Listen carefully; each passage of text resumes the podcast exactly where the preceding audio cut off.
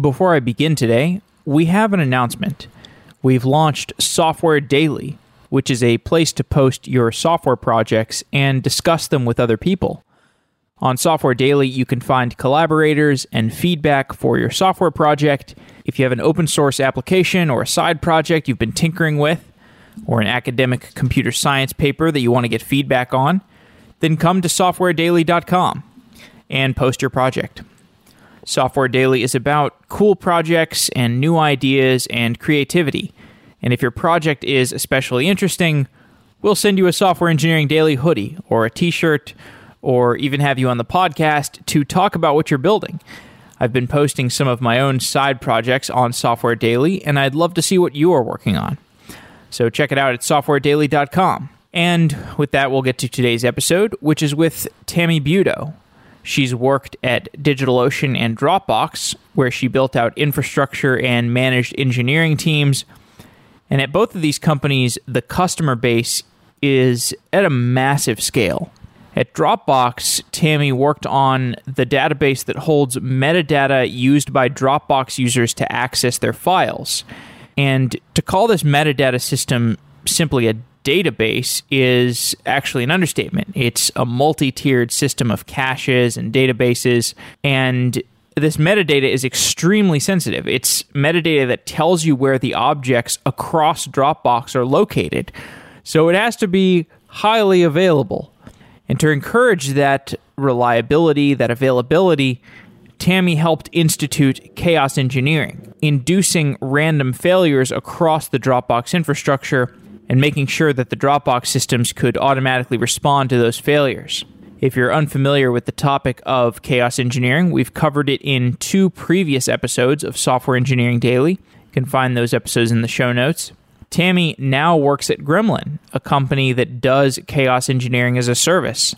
And in this show, we talked about her experiences at Dropbox and how to institute chaos engineering across databases. We also explored how her work at Gremlin, which is a smaller startup, compares to Dropbox and DigitalOcean, which are large companies. It was great to talk to Tammy, and I hope to do it again in the future.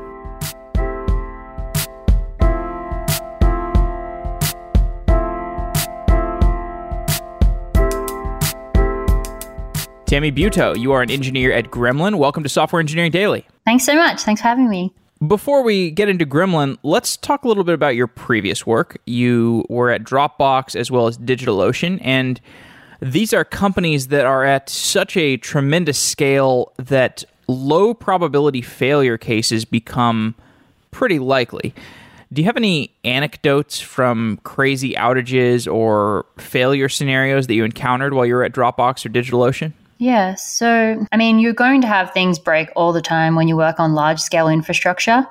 At DigitalOcean, you know, there are over 10 data centers around the world and so many customers that are using the infrastructure there that you're providing to your customers.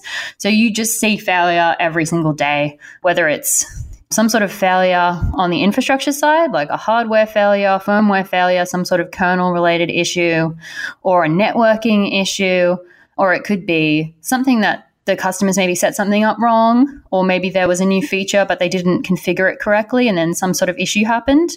But I mean, I just saw so many big things happen while I was working at both companies. I think, like, as in terms of an anecdote, one of the interesting things was we had a very big outage where, you know, quite frequently sometimes your data center might go down. There could be some sort of issue, or half the data center goes down.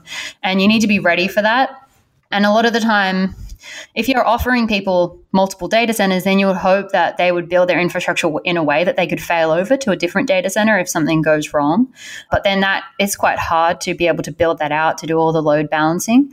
And often when people start, they don't do that. So it makes me think a lot about things like if you're starting a new company now, like start with failover in mind instead of just starting in one region. But one of the interesting stories was back when I was working at DigitalOcean really early on, I was one of the early employees in you know joining in the 60s when there wasn't that many of us. And we could all fit into this one tiny office. A lot of people work remotely but i moved from australia to new york. And i got to work with mark Imbriaco who was our vp of tech ops. And we had a really big outage for one of the popular data centers. You know, some of them are more popular than others based on the location. And I just think like the way that we handled it was really good. We we worked really fast to get everything back up and running quickly, but then we also communicated with the customers really well. That's a big focus at DigitalOcean is showing love to customers. And because the customers are engineers like me, like I always really enjoy that. I love working on a product where your customers are engineers as well. To me, it's great. And we did a lot of things to try and make it better for them because you know that it's already a really hard time. So we make sure that they understand the comms, they're really clear. So we're, we're, like sending them messages and sending them updates so they don't have to write to us. I think that's really important. And to me, I think a lot about that as you should send out push notifications when there are outages. You shouldn't like expect or have people worried or like expect that um, they need to write to you. They shouldn't have to. Really, you should just be pushing things out, just like you do on a mobile phone. If you like want to tell someone something, you send a push notification. I think about it like that. And the other thing we did try and make it better for people was we gave them free credit. So that's something that you can do if you're running a company. You can, if you have some sort of outage, you can try and make it better for people. You know, you're never going to get that downtime back but you can try and give them something to make it a little bit better. So we gave them free credit for hosting in the future. And I thought that was quite good. And yeah, as engineers, they really appreciated that. At Dropbox, you were part of the migration from the cloud to Dropbox's own data centers. And I yeah. read about this. I did a podcast episode about it. And I thought it was one of the more interesting migrations that I've talked about on the show and had the privilege to read about. Can you talk a little bit about the experience of migrate? So, for those who don't know, Dropbox started off as a layer, basically a, a, layer of usability over S3. And over time, as the service became more popular, it became clear that by moving off of S3 as the core backing data store to Dropbox's own data centers, the cost savings could be immense. Maybe you could talk a bit about the migration there. Yeah, sure. So yeah, it's a really interesting story. When I I joined Dropbox a few years ago now, like two and a half years ago, and that was Magic Pocket, which is the block storage system that had been built within Dropbox to move off S3 and then move into Dropbox's own infrastructure. Magic Pocket was built by a few engineers. One was James Cowling, he's also Australian, and he's done a really great podcast with you that I really enjoyed.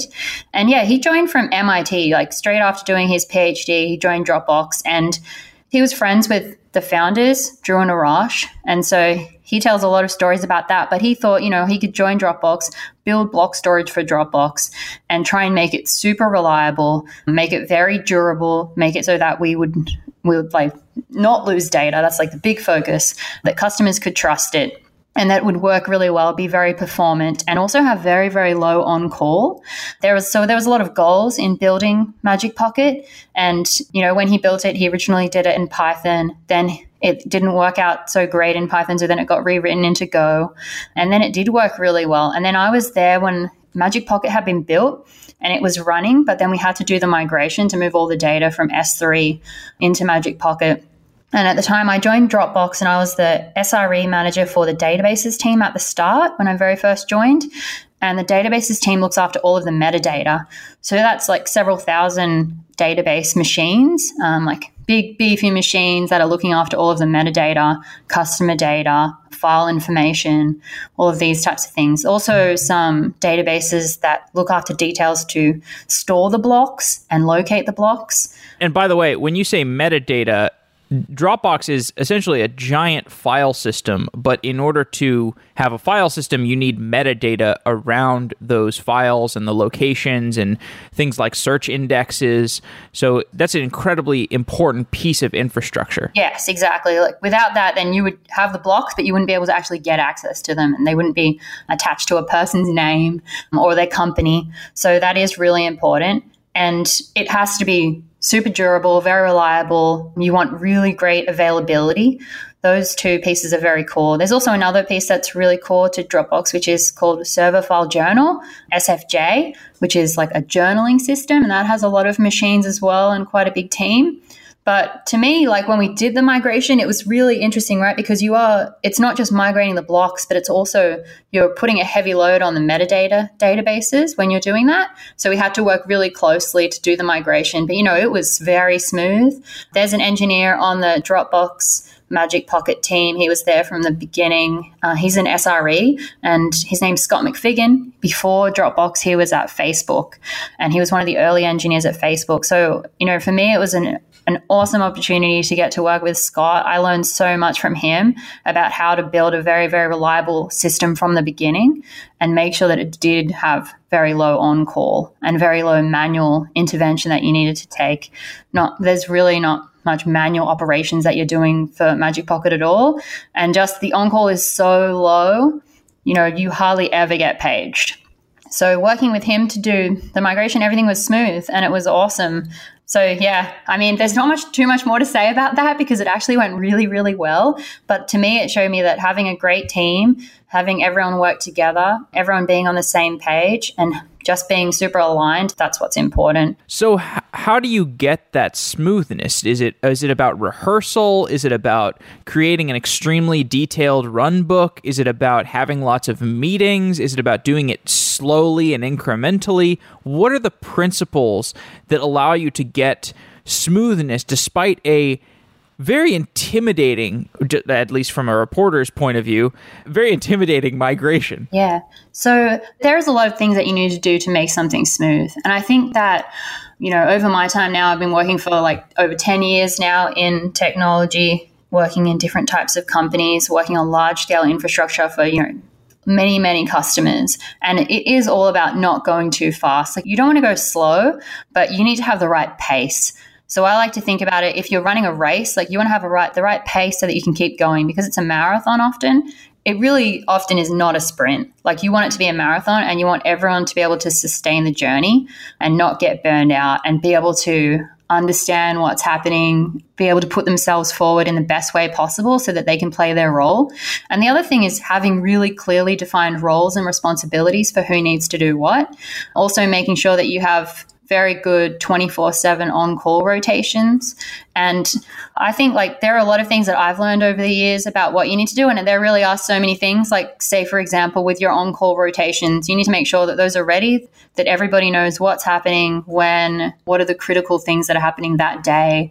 So for me, that's just about having very good communications. And I actually think Slack is very, very good for these types of things. So you can post automatically in Slack. We make a lot of, yeah, post a lot of automated messages in there to let people know what's going on. Also, some communication around this is what we're planning to do today. This is what we expect to see. If something goes different, make sure to come into this channel and let everybody know what's happening.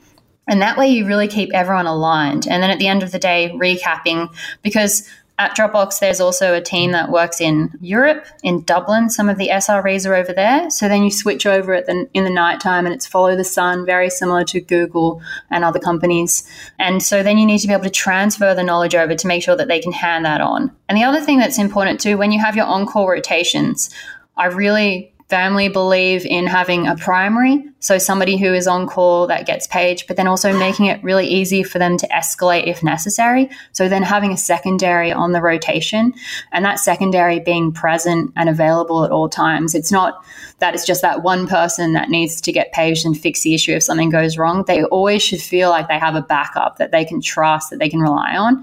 And then it should just be like, you know, a one click to escalate to the secondary. And then if that doesn't work, then one more click to escalate to the entire team so that everybody will jump on and resolve the issue. And I think actually having those layers where you can actually go, okay, I'm doing this right now. I think it's going to go well. We've planned it out. We have rehearsed it. We've practiced it we feel very confident in what we're doing. But then you also know that if something goes wrong, you're there to fix that. You have an idea of how to fix it. You have your run books, you have your scripts, you've got your tooling. So a lot of automated remediation tooling is in place at Dropbox, like tons. And a lot of the time, you're not manually fixing something. It's more that there's automated remediation that will kick in to catch something that goes wrong, but you still want to be able to page somebody just in case. Like a lot of the time, the pages at Dropbox are warning pages which I do think is important because if something is unexpected, then it's good to throw up a warning page. And especially if you have if you don't have that many pages happening all the time because you've really tightly managed your alerting and the thresholds that you have, then you're going to get paged for things that are they're not normal and you don't expect them and they're warnings, but you want to get them before they turn into an outage. So that's what I would say about that. Just like a team that you can really work together well. You can trust everybody else. You know that you can always escalate. You never have to feel like it's all on me. You always should feel like there are other people there to support you. I think that's what's really important. We're going to get into chaos engineering eventually because you are now working at Gremlin, which has a chaos engineering as a service.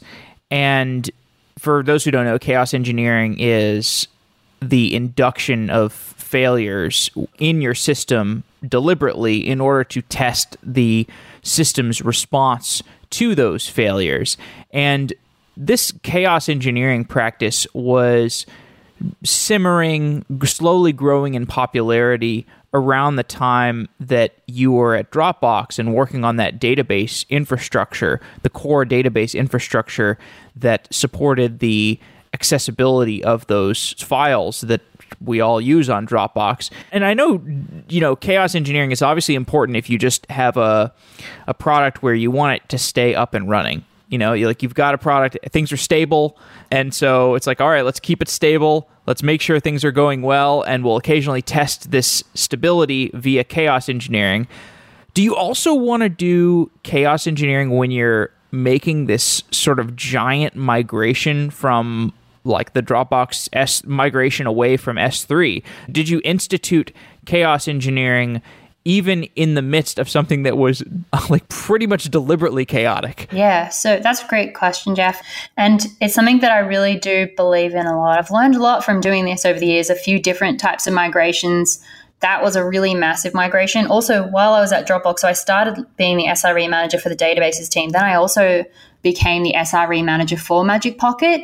So I was leading both teams, and that was a very good way to be able to transfer knowledge across the teams and also have a few SREs from the databases team actually go and work on Magic Pocket later too to share some of the knowledge around and just help our teams build up the knowledge between the two teams. I think that was very important. And we actually became one team, the storage team, after a while too.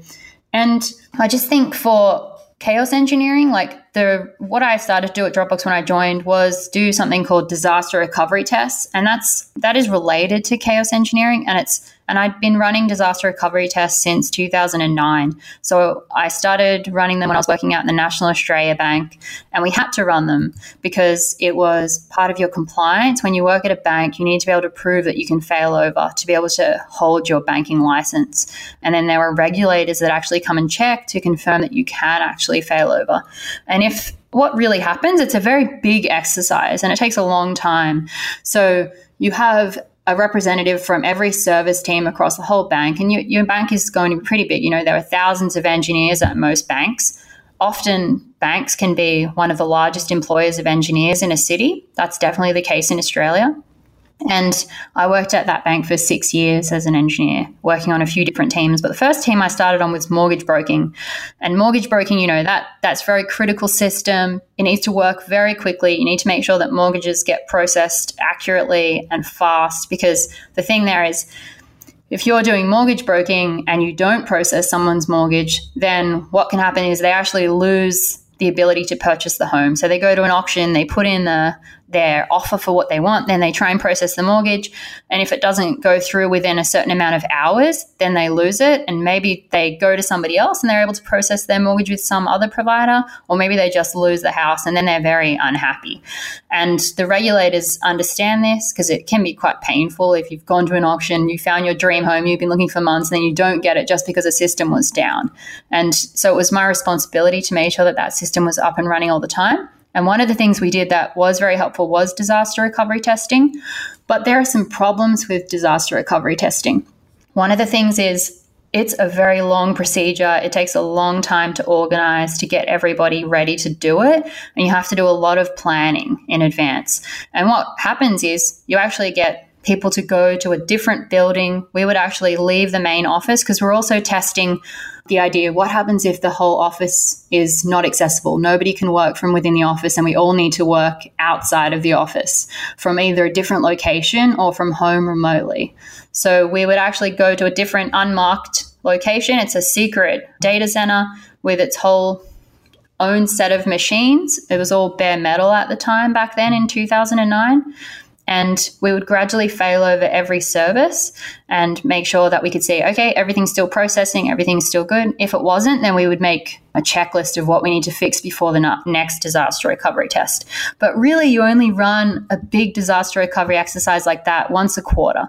And that's not enough. So what i believe is that you should be doing chaos engineering really daily at least. But to get to that point you have to have a lot of things in place to be able to have this idea of continuous chaos and injecting failure every day. Because you can imagine how many things change in a quarter. And if you're only doing your disaster recovery test once a quarter, and there are thousands of engineers making changes all the time, a lot of people think that banks wouldn't ship code very frequently, but they actually do. And it's not just something where they ship once a month or ship once a week, but they often can ship daily changes. It really depends on what service area you're working on. But I worked on mortgage broking, foreign exchange, internet banking, security engineering. So I learned a lot from that. And then I went to work after that in tech companies where you're also working on large scale infrastructure and have a lot of customers. But you don't have the compliance requirements and the regulators coming and saying, okay, you need to make sure to prove to us every quarter that you've done this to keep your license. So then it actually is the responsibility, I think, of SREs, site reliability engineers, and production engineers to take that on and say, okay, like, you know, I want to make sure that I can say my service is reliable, my service is durable, and be able to actually say that to your customers. And yeah, just own that, that you need to do that for your company and for your customers. And I think that that's a very big responsibility, but it's very important.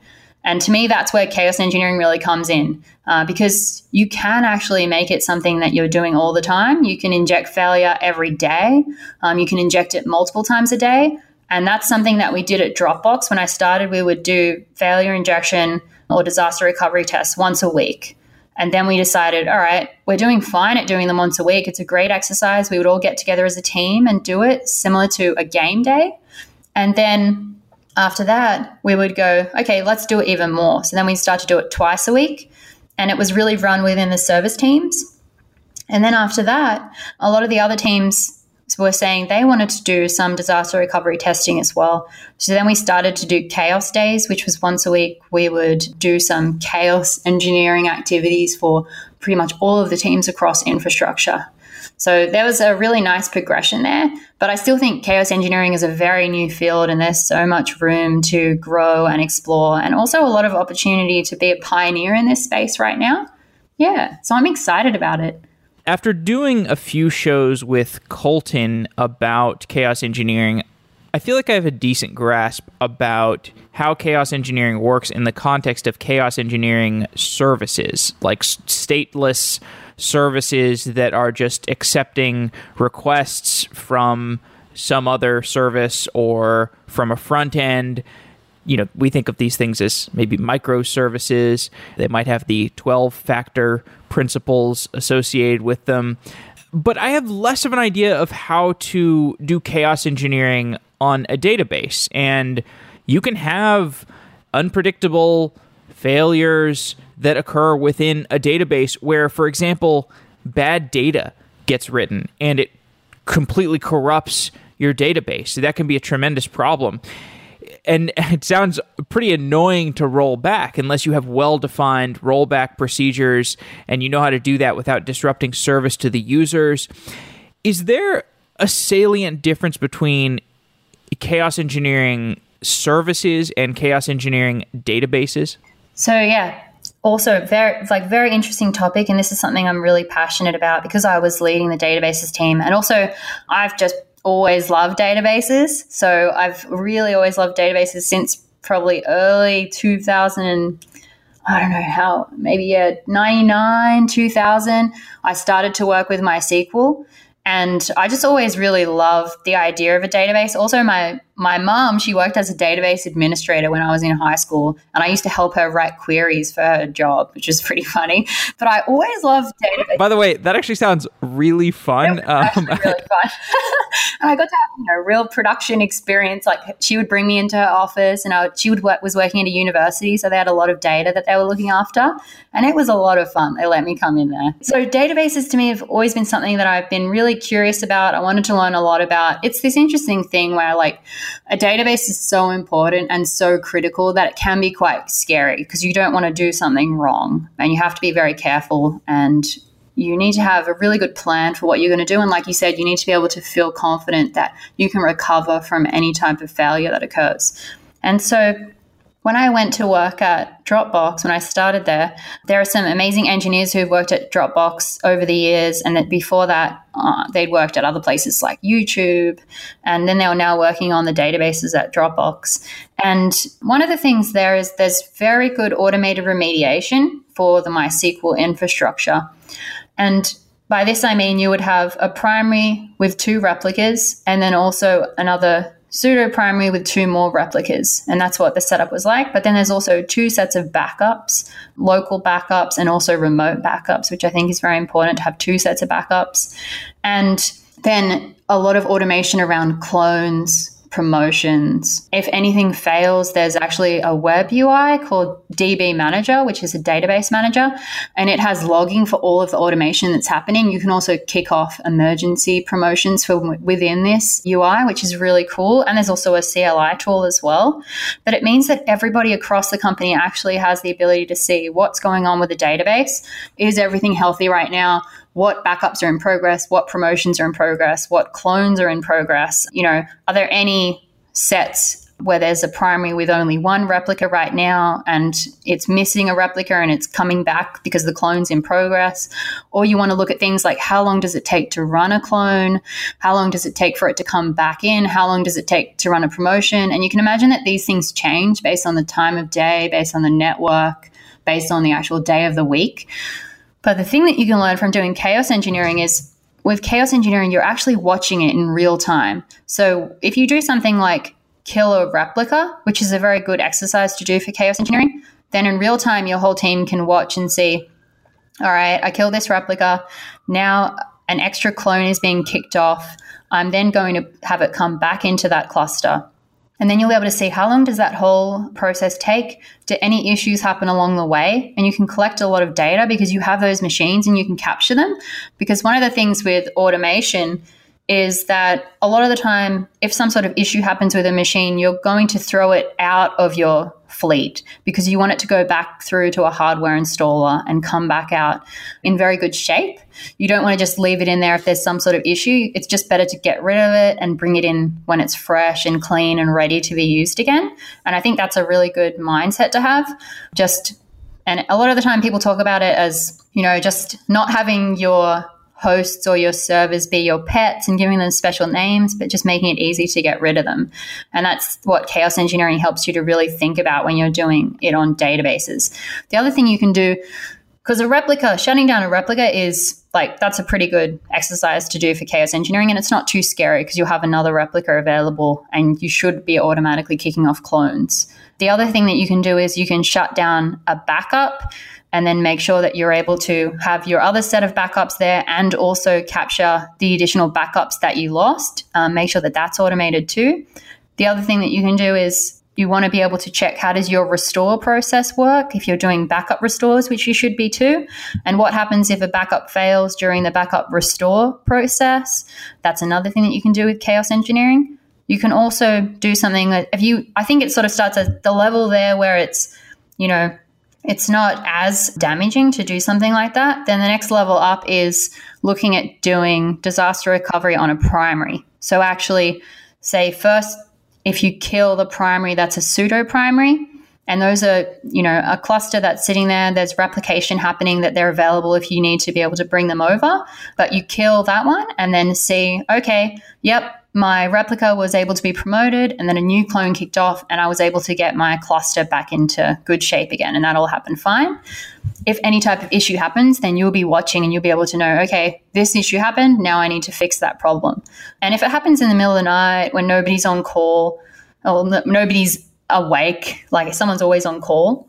But if nobody's awake and then it happens and they have to get paged, you know, there's always that that minute or so where they're just hopping on their computer and then seeing what's happening. But it's just I think chaos engineering is like you're there right in that moment watching everything and you know what's happening because you're the one that actually injected the failure. That's a much better place to do rather than coming in having to look at the logs and understanding what automation has happened previous to this moment and then what's actually failed and what needs to happen next. You're just there watching it. So you actually it's it's very very good on call training chaos engineering. It makes your team be much better at working together and dealing with situations like that. Then the next layer up is actually killing your primary which is in your production cluster and then you're testing yeah you know, that's normal. That's probably going to happen once in a while, especially if you have thousands of servers. Your primary will die because there'll be a hardware issue or there'll be some type of problem with, with your server. So then, or maybe some sort of, you know, it got some sort of alert and then it automatically removed it from the fleet because there was some type of problem then you want to be able to test that the replication has worked well, that the promotion happens as expected. And yeah, that to me is that's why it really makes sense to me because I mean, you can't expect that if you've got, say, a thousand uh, primaries, that all of them are going to be healthy and stay up and running all the time because it's just not going to happen. You know, you, they're definitely going to fail. And chaos engineering gives you the ability to actually control that failure. Databases have a abstraction called a write ahead log, which is this append only history of transactions that have occurred across the database. So if you knew a timestamp of when your database got corrupted, you could conceivably look at the write ahead log if you had the entire write ahead log up until that timestamp and just replay all of those events to get the, the database up to date and then you know omit all the events that happened after the corruption. And so similarly if you had your your primary and your primary got corrupted somehow and you had a backup that was a snapshot of 10 minutes ago and you said okay well you know 5 minutes ago like 10 minutes ago we took a snapshot we have a backup and 5 minutes ago we started having database corruption what we could do is we can just take the last, you know, the first five minutes of that write ahead log and then apply that to that snapshot, that backup database snapshot, and then we can have a database that is correct up until the point of the data corruption. Is that the typical model for doing recovery on some sort of database corruption? Or if not, maybe you could walk me through some different ways of doing incident response when you have some kind of database corruption issue. Yeah, so it's interesting. Write ahead log, some companies use that, but there have been big outages related to write ahead logs. So there's one that's publicly been written about, which was at Uber, where they were using a write ahead log, um, but then they actually experienced a problem and had an outage that went on for several hours after that issue. So you know, write ahead logs, I've seen some big problems happen there, but it is this idea that exactly what you said that um, it should be able to help you. But it depends if you are like going with that idea of how to build your database infrastructure. The other way is like if you use MySQL, you can like there's like semi-sync replication which is very good and then you've got your bin logs so if you're storing your bin logs you're going to be able to get that data back and then also i think it really depends on how you want to build your infrastructure. But when I looked at at write ahead logs, I'm not sold on write ahead logs myself. Uh, like I'm not, definitely not. So that's just one thing to say. Like I, I wouldn't build it that way. And especially after reading the problems that have happened, the Uber outage was really massive. And it sure was. Yeah. We did two shows about it. Okay. It just sounded terrible. Yeah, exactly. So I think that's really tough. I like the idea better of having like a lot of people will say to me, Tammy, why would you pay for two sets of backups? And it's like, to me, it's just a no brainer. It makes sense to put that extra money in there. Same as it makes sense to have another region where you have replication occurring and you you have your pseudo primary and your pseudo replicas and they're over on the other side of the country or something like that. You know what I mean? Instead of just having everything in one data center. I'm sorry, what is that? Pseudo primary and pseudo replica? So these are database machines which you're not actually going to send user traffic to. They're just replication clusters. So they can be used to actually replace your primary, like the ones that you're actually using when you're sending user data to them, but you're not going to be sending traffic over to that pseudo region. And the idea there is that you have these machines that are like you know they're using semi-sync replication or sometimes they may not be they're using just replication going over there. And then they're going to be very very close to what you have in your primary region. And then you have your backups which you can have different types of backups. Incremental backups and long backups and this is a good thing to look into as well when you're doing your database infrastructure is how do you store your backups because there are different ways to store backups that make it faster and easier to recover incremental data that may have been lost or some sort of issue has happened so if you need to replay your backups, obviously you want to think about how long does it take you to replay your backups? How long does it take you to find the data that you need to find? That's what you would store it in different ways. And then the thing there is if you have your cluster, your pseudo cluster, it's different from just having backups because they're actually proper machines that are running on your infrastructure and you're able to use those. So, yeah, I think that's like a very smart way to do it. And I really like it. The other thing you can do is active active which is what Slack does. Uh, I know I looked into that a while ago, what they were doing there with MySQL. But the thing too about Dropbox is it's not just MySQL. So that's a really important thing to note. A lot of companies would if they're using MySQL, they just have MySQL. But Dropbox also has something called Edge Store, which sits above the MySQL layer. And it's really, really great. It's a distributed data store. It was built in house, it's written in Go. It has amazing, like, rate limiting, throttling, and a massive team of engineers that are constantly creating new features for Edge Store. And it also means that you don't have to deal with things like uh, schema changes and all of that sort of stuff. Like that's just not what you need to do when you work on databases at Dropbox because all of that is actually handled within Edge Store. So the engineers are using Edge Store. They're not writing directly to the database.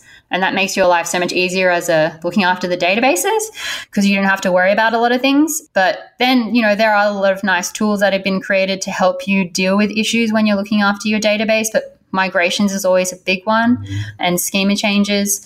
And I think there's, there's a lot of good tools coming out of GitHub. For example, gh-ost, which is by Shlomi. That's a really nice one to look at. But I think for me, like you know, when you've got large scale infrastructure, you need to do things in different ways.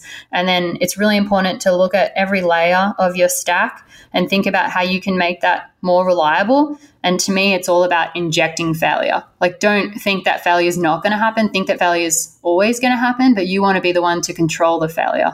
So you inject continuous controlled chaos learn from it, and then make your infrastructure even more resilient going forward.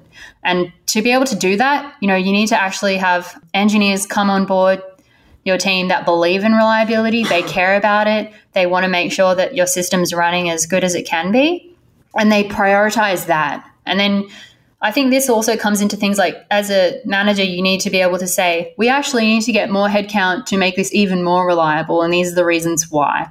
And putting together a plan of why you need to do chaos engineering and why you need to pay for double sets of backups and why you need to do all of these things, why you need to build automated remediation tooling to test the restore process.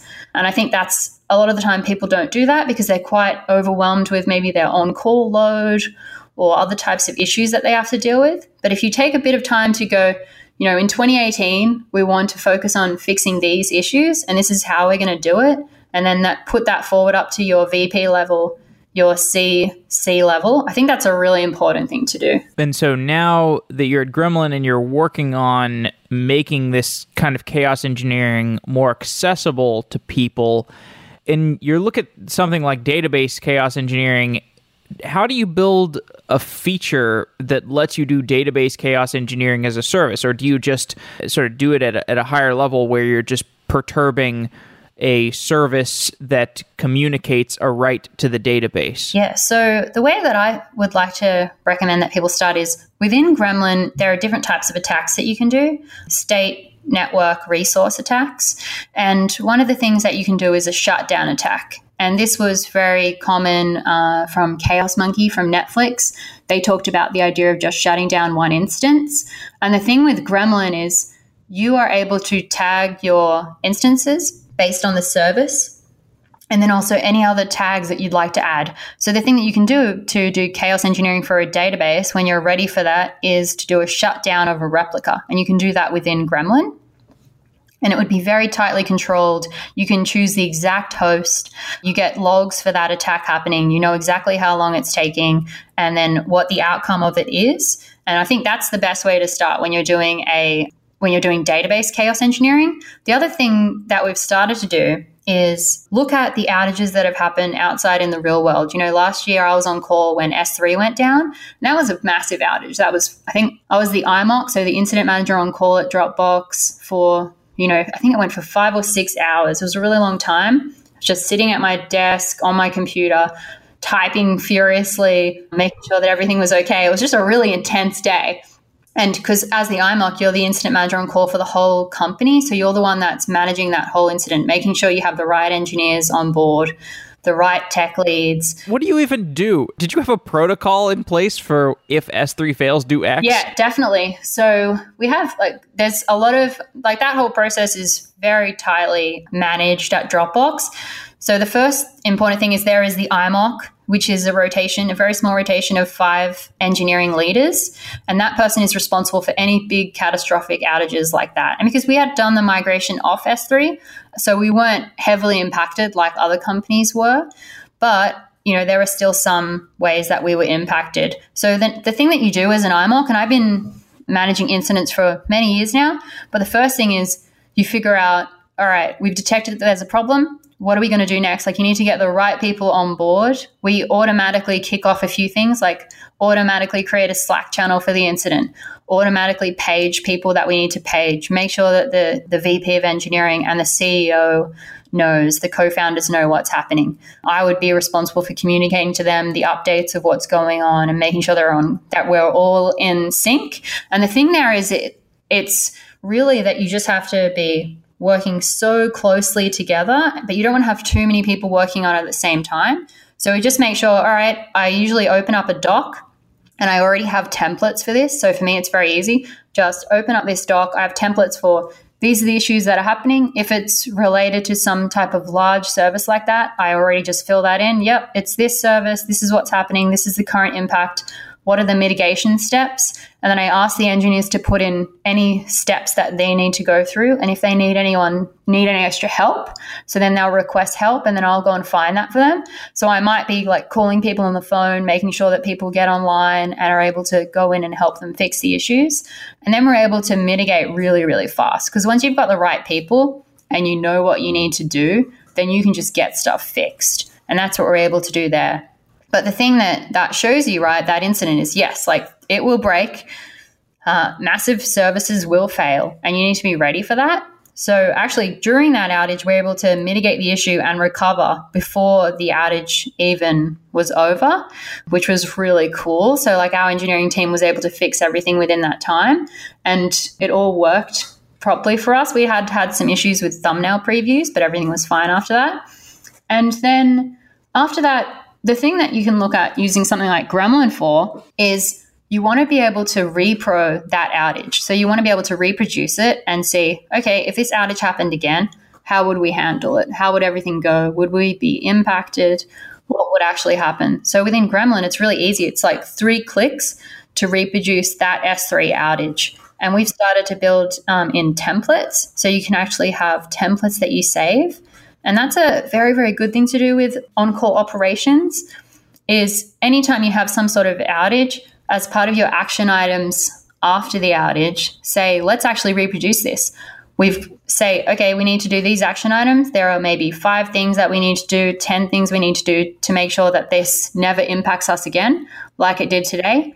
Then do all of those action items. And then in two weeks or three weeks or a month, actually reproduce the outage and then prove to yourselves that if it happened again, you wouldn't be impacted.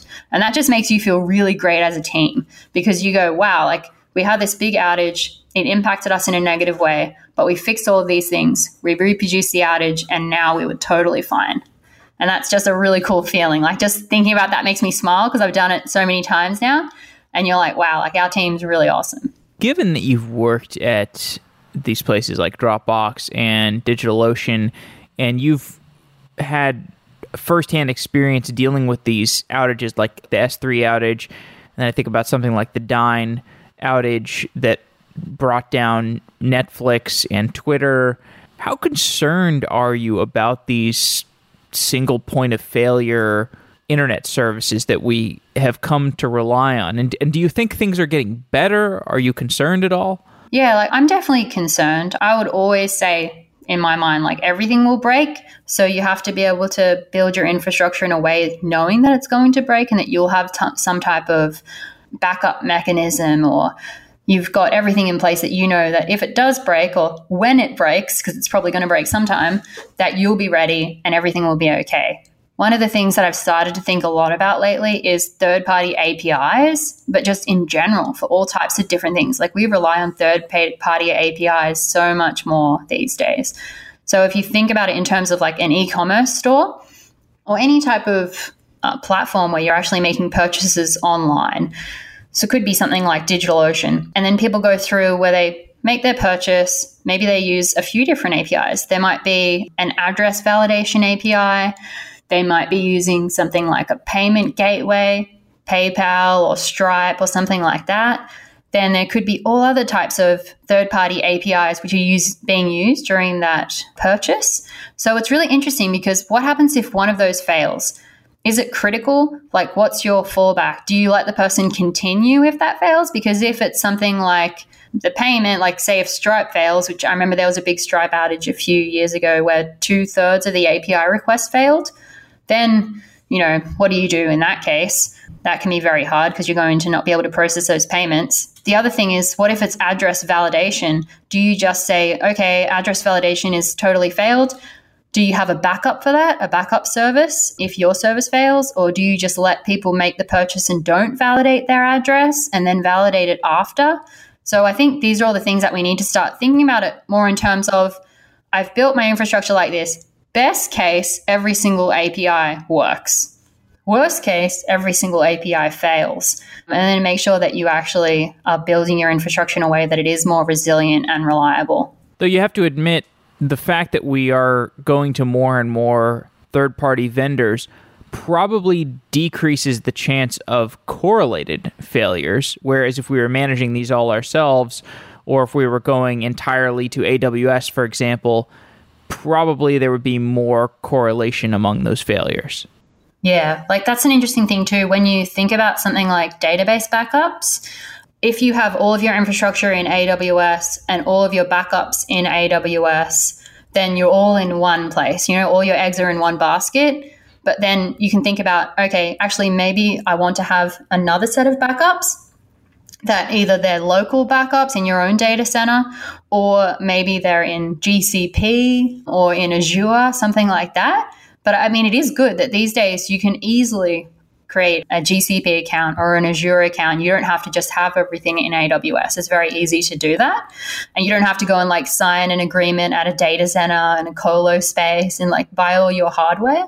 So that is really great. It makes it easier to handle the failure. And then it's just, we're at a point now where when you inject the failure using something like Gremlin and doing chaos engineering, you can actually test that everything else that you've built to handle that failure actually works. So I'm excited about where we're at right now. Yeah, I love seeing these different cloud providers all mature in parallel with each other and they all get their core competencies they're starting to develop divergent services and then you have this kubernetes phenomenon where now we have a common layer of infrastructure between the cloud providers, which makes things much more copacetic.